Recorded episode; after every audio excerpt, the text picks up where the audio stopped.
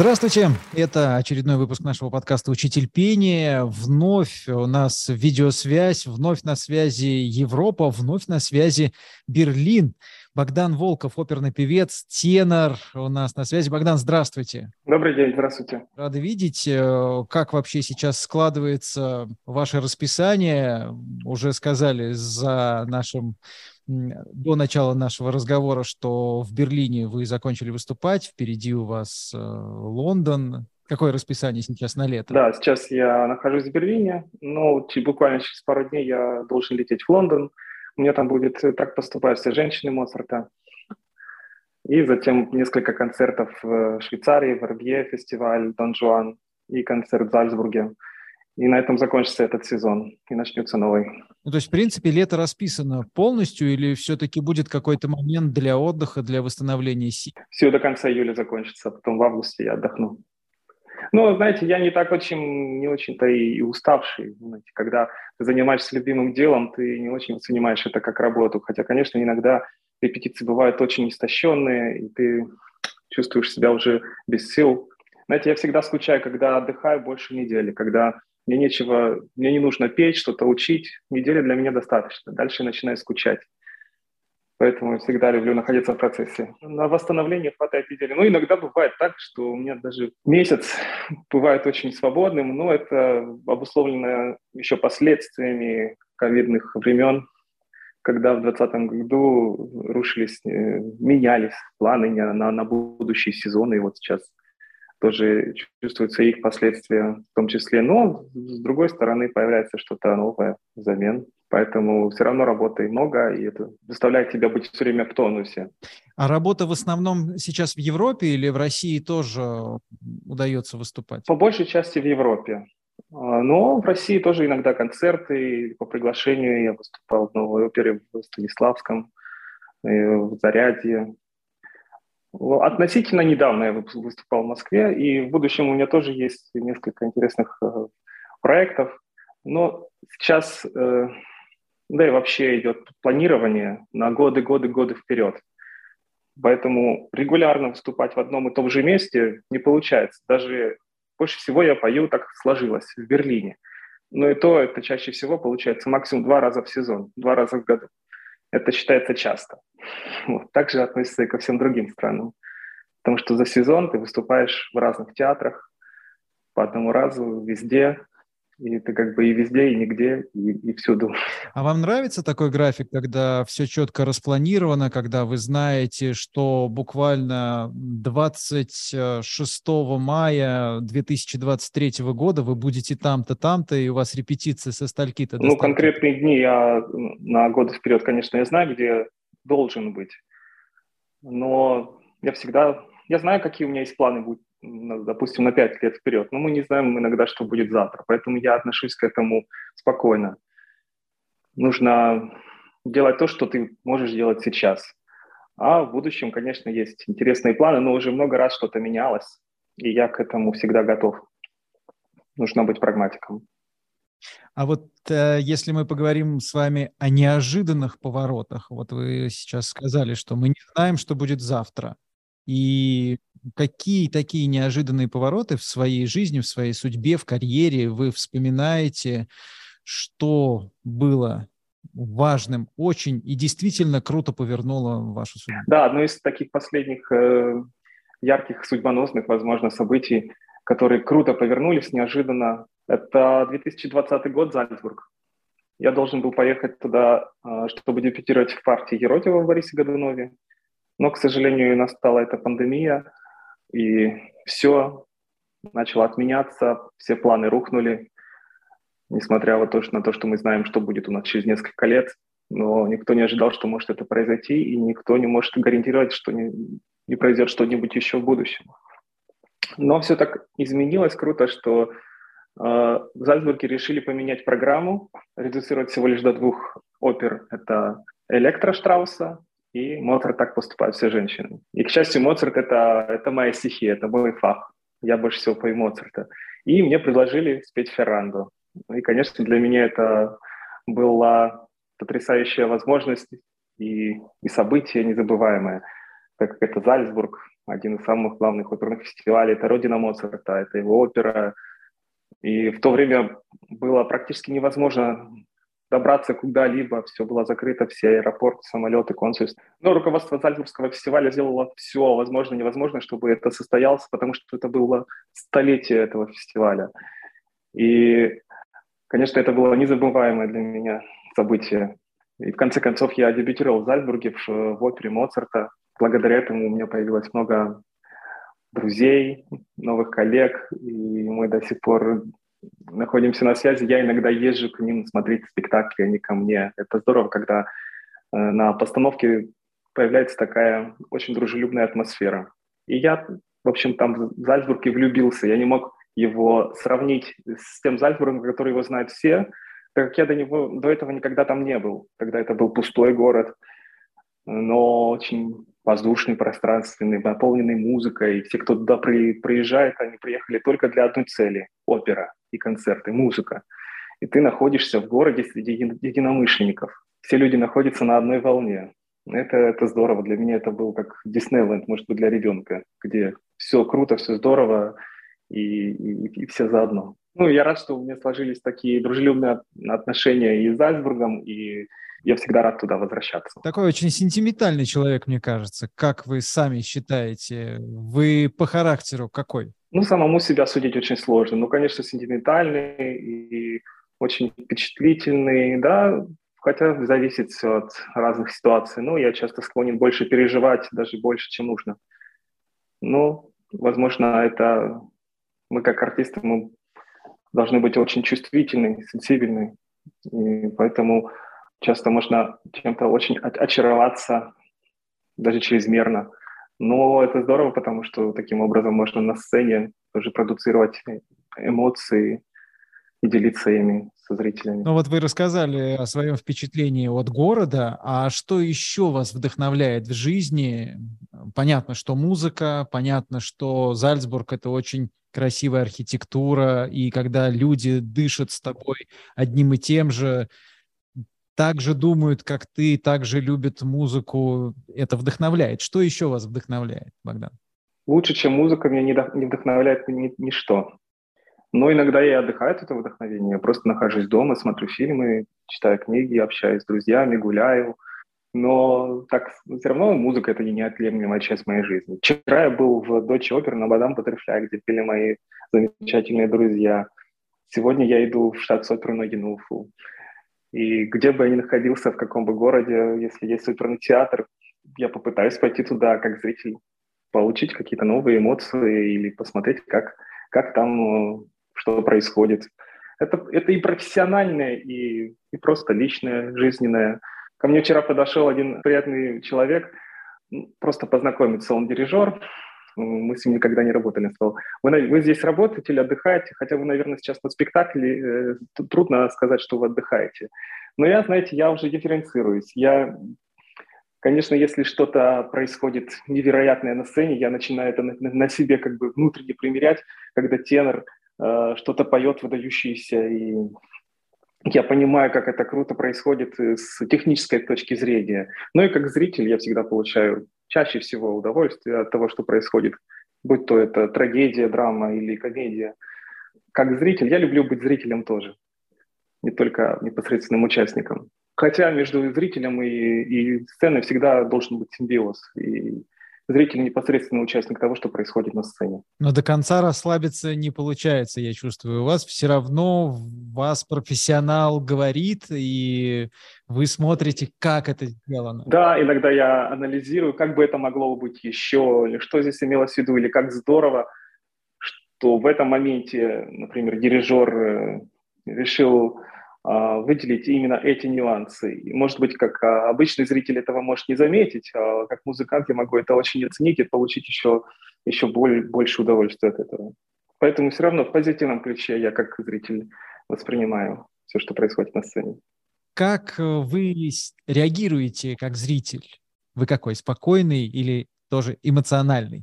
Ну, конечно, если я очень тронут, я буду выражать огромную благодарность в моих аплодисментах и в криках «Браво!», но, скорее всего, в конце оперы, потому что я люблю непрерывный поток мелодии и драматургии, истории, в общем. Поэтому я, наверное, более... Хотя не хочу разделять все на черное-белое. Ну, если, если бы меня заставили, я бы сказал, я, наверное, за то, чтобы все шло непрерывно, сквозным развитием и уже аплодисменты в конце. Действительно, сейчас э, зрители меньше стали аплодировать внутри спектакля? Мне кажется, это зависит и от, от страны, от публики. Ну, иногда какой-нибудь самый известный, допустим, арий там, Нессендорма или ария Ленского – или песенка Герцога, где после последней ноты певца еще последует музыкальное сопровождение. И зрители а, то ли от того, что традиционно здесь уже нужно а, аплодировать, или, может быть, из-за избытка эмоций, они начинают э, сразу выражать свою благодарность или, может быть, претензию, ну, вряд ли. Но более ценно было бы дослушать это все-таки номер хотя бы до конца, до последней ноты и даже немножко еще остаться в моменте тишины, чтобы полностью погрузиться в целостность этого события, момента. Ну, часто я наблюдаю такое в Вене, в Берлине, в разных театрах, что публика знает действительно все до последней ноты. И здесь между куплетами никто никогда хлопать не будет. Э, это было очень давно, когда, когда я сам еще был а, не так знаком с театром. И мне казалось, все, разрешился а, аккорд, можно хлопать. Вот. Но последнее время, уже лет 5-7, я, я наблюдаю во всех странах, что публика более образованная, чем я когда-то был лет 15 назад. Но я помню, знаете, однажды у меня был концерт в Китае. Весь концерт, по моему ощущению, был прекрасен. А мои коллеги пели замечательно, у меня что-то вроде получалось, но э, зрители были очень спокойные. И мне даже казалось на какой-то момент, что что-то, может, не, не так происходит, может, нас не понимают, может быть, что-то мы не то делаем.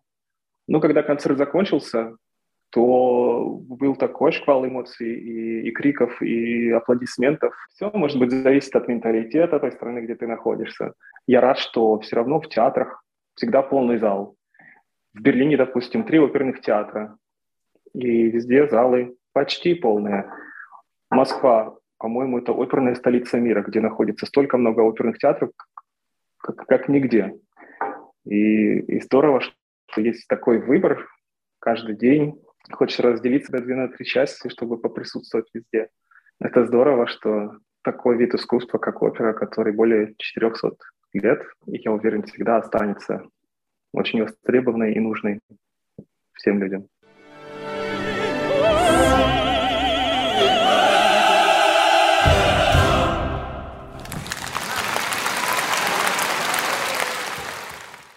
Богдан, а вы когда поняли, что хотите быть оперным исполнителем? Вы помните этот момент? Я всегда хотел петь, всегда занимался музыкой. Я начал играть на фортепиано с 6 лет и с 8 э, заниматься вокалом. И уже я понял, что ну, это часть моей жизни, возможно, основная часть жизни.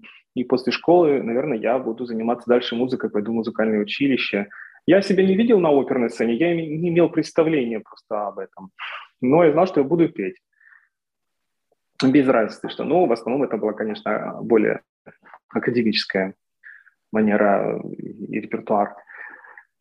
Но уже даже поступив в училище, я это делал по инерции, потому что все равно я буду этим заниматься. Как, что, я себя не видел в итоге.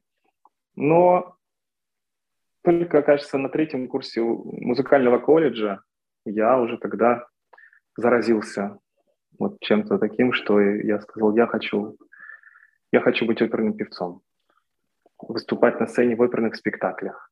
Когда-то я заболел и очень где-то пару недель провел дома. Я нашел запись Марии Калас, Тита Гоби, из Royal Opera House э, в постановке Дзефирелли «Тоска». Записан только второй акт. И тогда, не зная ни, ни итальянского языка, ни, ни эту оперу, я был так впечатлен их игрой, не просто пением, а игрой и пением вместе. И я для себя открыл, что это новый уровень театра, я даже показывал это своей бабушке, которая тоже не понимала ничего, что происходит, и не могла оторваться от, от, от, от экрана вместе со мной. И это меня очень вдохновило. И также потом я смотрел фильмы с Марио Ланце, я знаю, что он тоже первый, кто всех теноров начинает вдохновлять на то, чтобы то, тоже стать э, певцом, как он. Ну, хотя он был не совсем оперным певцом, а кинозвездой, который пел.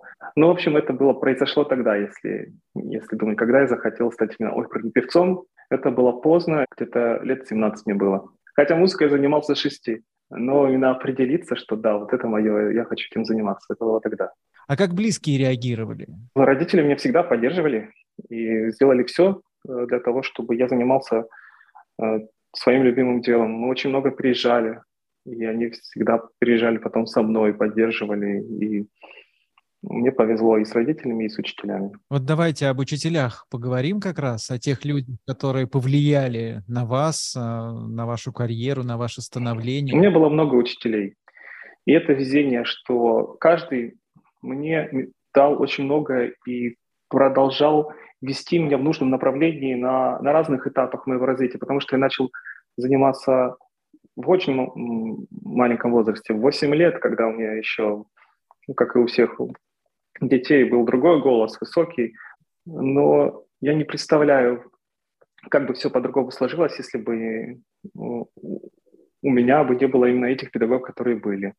Сначала я учился в городе Торез, в моем родном городе в Донецкой области. Потом я переехал в Донецк, потом в Киев, потом в Москву. И сейчас тоже я а, поддерживаю связь со своими педагогами. А, я разделяю все на, пока на два этапа. Все, что было до молодежной оперной программы, и вот от нее новая жизнь. Когда я учился в Киевской консерватории, меня отправили в музыкальную академию Юрия Башмета, летнюю, она проходила ну, недолго, а, которая тогда проходила во Львове. И я там познакомился с э, Светланой Григорьевной Нестеренко, которая там была приглашенным вокальным педагогом. Для певцов это всегда очень-очень щепетильная тема, когда а, ты занимаешься с одним педагогом, и тут тебе нужно довериться другому, которого ты не знаешь и который, который не знает тебя.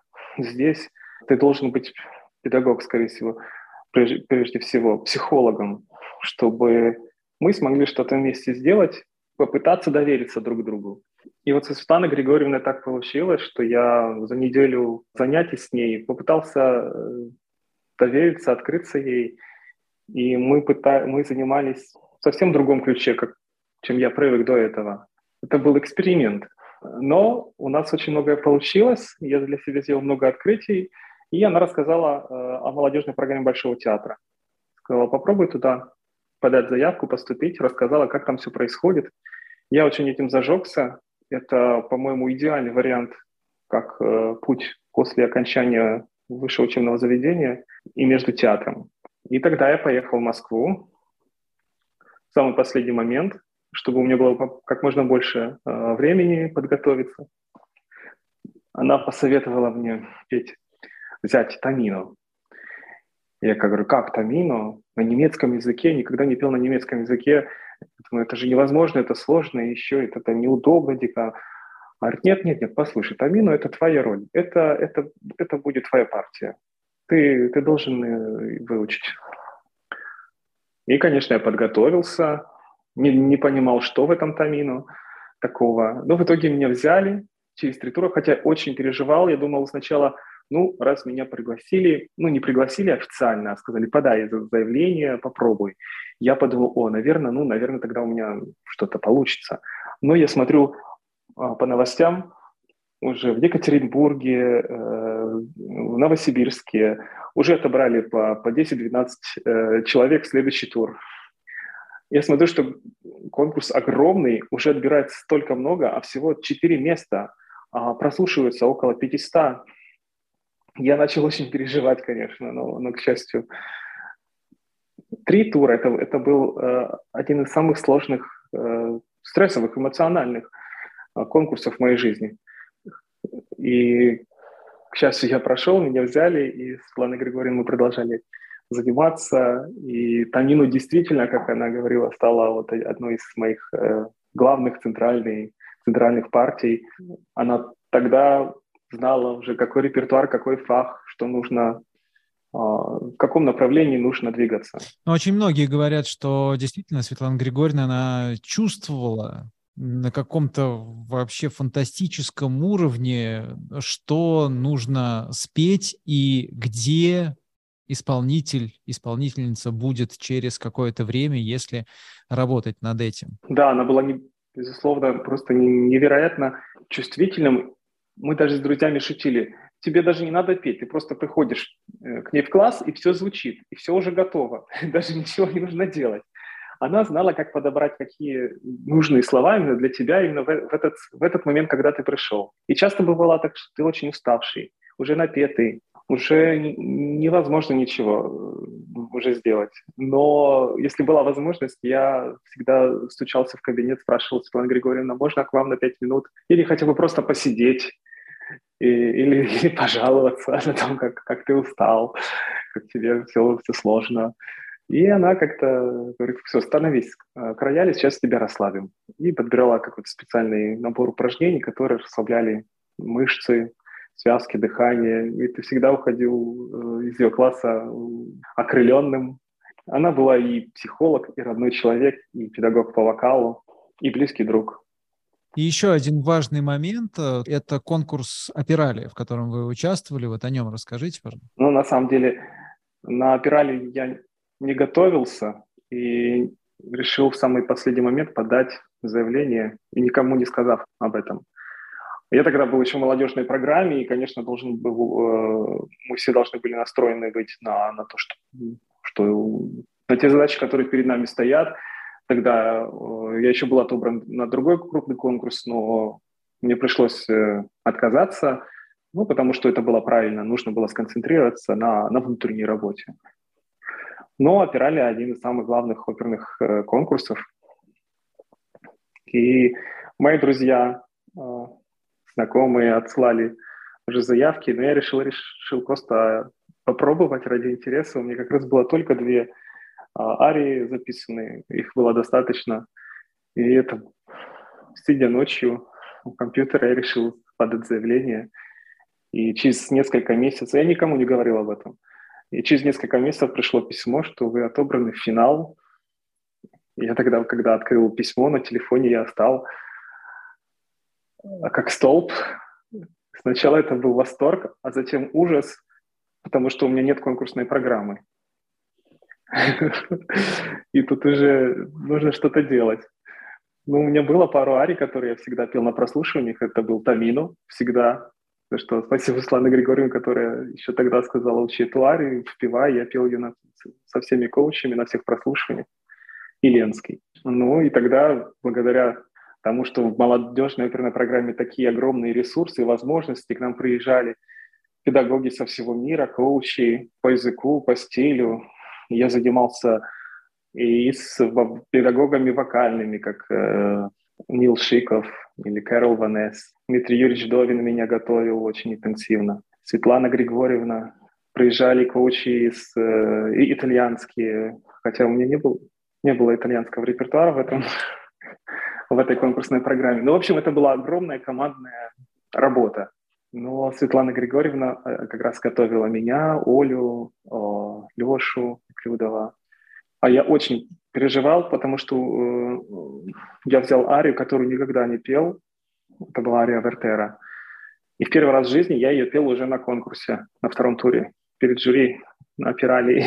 То есть нигде не, не впетая, нигде не, не обкатанная, как, как мы говорим.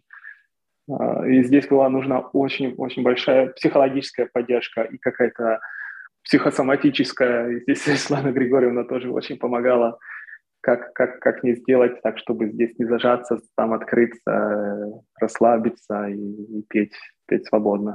Но вторая премия для вас это был сюрприз, это было неожиданно. В последний момент вы подаете заявку на конкурс и занимаете второе место. Да, конечно, неожиданно. Ну, я был рад просто выйти в финал. Знаете, моей моей целью было выйти в финал. А там же как пойдет, потому что там уже не важно, какое место, потому что 10 человек, и, и главное, что в финале тебя уже услышат все, и Мне не важно было, какое занять место тогда. Ну, конечно, хотела что-то занять, и чтобы, чтобы был какой-то результат. Но это все было так невероятно. И мы находились в Мексике, в городе Гвадалахара, где в Москве уже все спали. Это было какой-то какой сюрреализм и сказка. И, конечно, прокручивая все от начала до конца, от начала до конца, если прокручивать, то все, все действительно невероятное. Я... Это одни из самых незабываемых э, событий в моей жизни. Но я бы их выбрал два самых главных конкурса. Это конкурс молодежную порную программу и конкурс «Опиралии».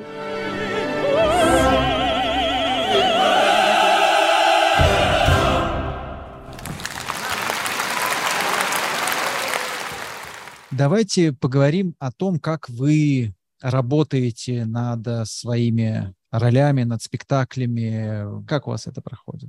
Ну, я э, заранее оговариваю с своим менеджером партии, которые для меня сейчас подходят и которые в будущем теоретически в перспективе могли бы тоже подойти через какое-то количество лет. Вот. Но иногда я получаю предложения от режиссеров или от дирижеров – был бы ты заинтересован в этой партии. Если это что-то, что мне неизвестно, говорю, давайте я посмотрю ноты, если есть запись, послушаю. Ну и потом представляю, как бы это подошло мне. Дальше нужно, разби... ну, нужно работать с пианистом, с коучем.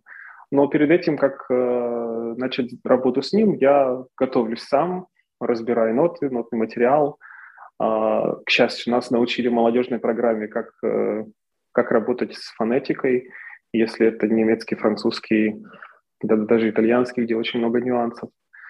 Какие гласные должны быть, какие согласные должны быть, чтобы не было, а, насколько это возможно, а, акцента.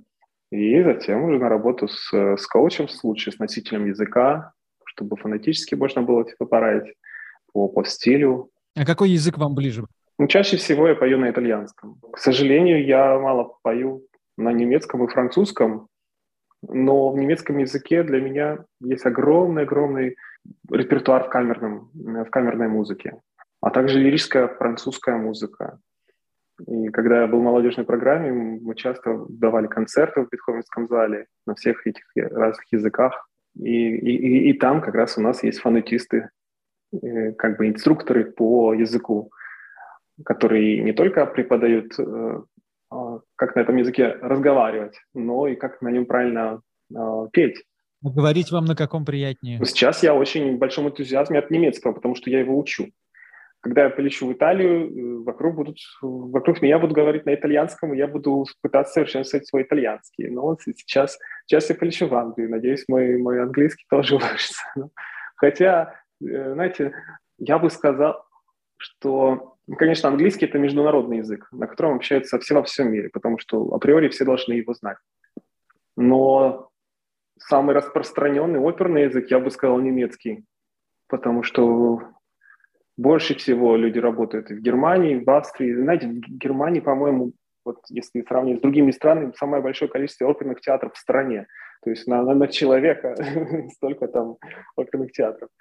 Вот. А Москва потрясающая тем, что вот в одном городе, как Москва, есть около шести оперных театров, которые имеют по, по две сцены, и в итоге у тебя есть выбор из, из девяти опер в день, если, если собрать все вместе. Но у меня недавно был любовный напиток в Государственном опере в Берлине. И, конечно, состав всегда интернациональный. Неважно, есть в итальянской опере итальянцы или в русской опере русские или в Вагнере немцы. По- по-разному все бывает. Бывает, что ни одного носителя языка нет э, из, из этой оперы.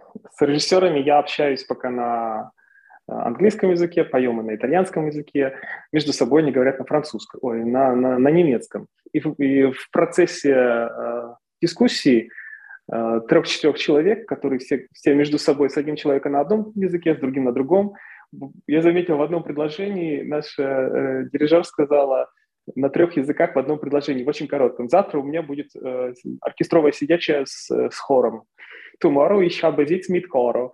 То есть она сказала э, на трех языках в, в одном маленьком предложении. И никто там даже не обращает внимания, потому что все понимают, и просто создается какой-то гибридный язык из смеси итальянского, немецкого и английского. Это язык э, оперных певцов. И, и не только оперных, всех кто. Это язык оперы, тот, тот, тот кто работает внутри. Вот, это, это очень забавно. Поэтому хочется понимать все, поэтому нужно учить языки.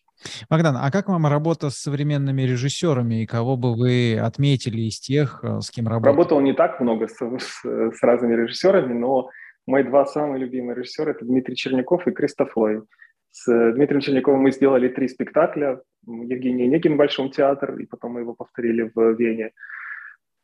«Обручение в монастыре» здесь в Берлинской государственной опере и «Сказку о царе Салтане» в Ля Моне в Брюсселе которую мы планируем еще а, и повторять в других театрах. А с Кристофом Лоем я познакомился тоже здесь, в Берлине, когда у нас было, когда у нас здесь был, э, было обращение в монастыре, но мы с ним планировали делать э, Евгения Онегина в Осло. Но так как он здесь был, он пришел на, на спектакль и решил познакомиться, чтобы уже был какой-то контакт, поделиться своими мыслями, идеями. Для меня опера, прежде всего, это театр, и то, что я говорил раньше, вот, когда я посмотрел Марию Калас с Титой Гоби в, в Тоске у Дзефирелли, это, это была музыкальная драма, где люди совершенно естественным образом не говорили, а пели, без, без любых э, каких-либо технических проблем. Для них это просто естественно было, естественнее, чем говорить и существовать на сцене. Вот это настоящий спектакль. К этому стремиться мы все, все должны, и вообще по-другому быть и не должно. Часто, может быть, ты видишь на сцене просто как бы шоу марионеток, где просто все стоят и поют. Ну, когда надо, тогда и надо. Главное, чтобы для нас это был не стоячий концерт в костюмах под оркестр, а чтобы мы сопереживали не только музыкально, но и сопереживали людям на сцене, которые такие же, как и мы, чтобы у нас было отождествление с происходящим на сцене, с, с этими людьми. Почему Мария Калас э, так сводила всех с ума и, и до сих пор сводит. И не только Мария Калас, у меня были в, в одно время несколько икон. Мария Калас и Эдит Пиаф, две певицы абсолютно разного жанра. Тут у тебя всегда складывалось впечатление, что они понимают тебя, как никто другой. И в опере как раз это, это присутствует, когда есть такие великие артисты, как, как они. Именно это качество мы должны в себе воспитывать. Доверяете режиссерам? Или все-таки можете поспорить уже с высоты своего опыта, сказать, послушайте, наверное, здесь все-таки не так? Как должно быть, никто, во-первых, не знает. Мы никогда не увидим на сцене то, что мы представляли себе, читая, например, это того же даже Евгения Онегина. У каждого свой может быть Пушкин. По поводу режиссеров, ну, прежде всего, мы встречаемся все для, для одной цели. Мы все должны быть, должны быть заодно. Я всегда против любой конфронтации, конечно.